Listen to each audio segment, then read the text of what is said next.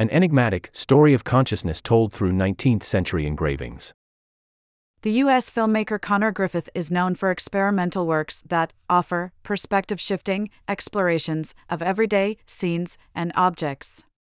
For still life, he compiled and choreographed a dizzying dance of more than 1,000 engravings from the 19th century, from flowers to teapots to amphibians.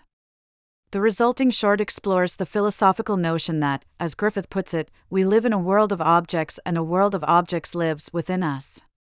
Meticulously crafted in both sound and imagery, the resulting short forms an impressive and enigmatic meditation on consciousness.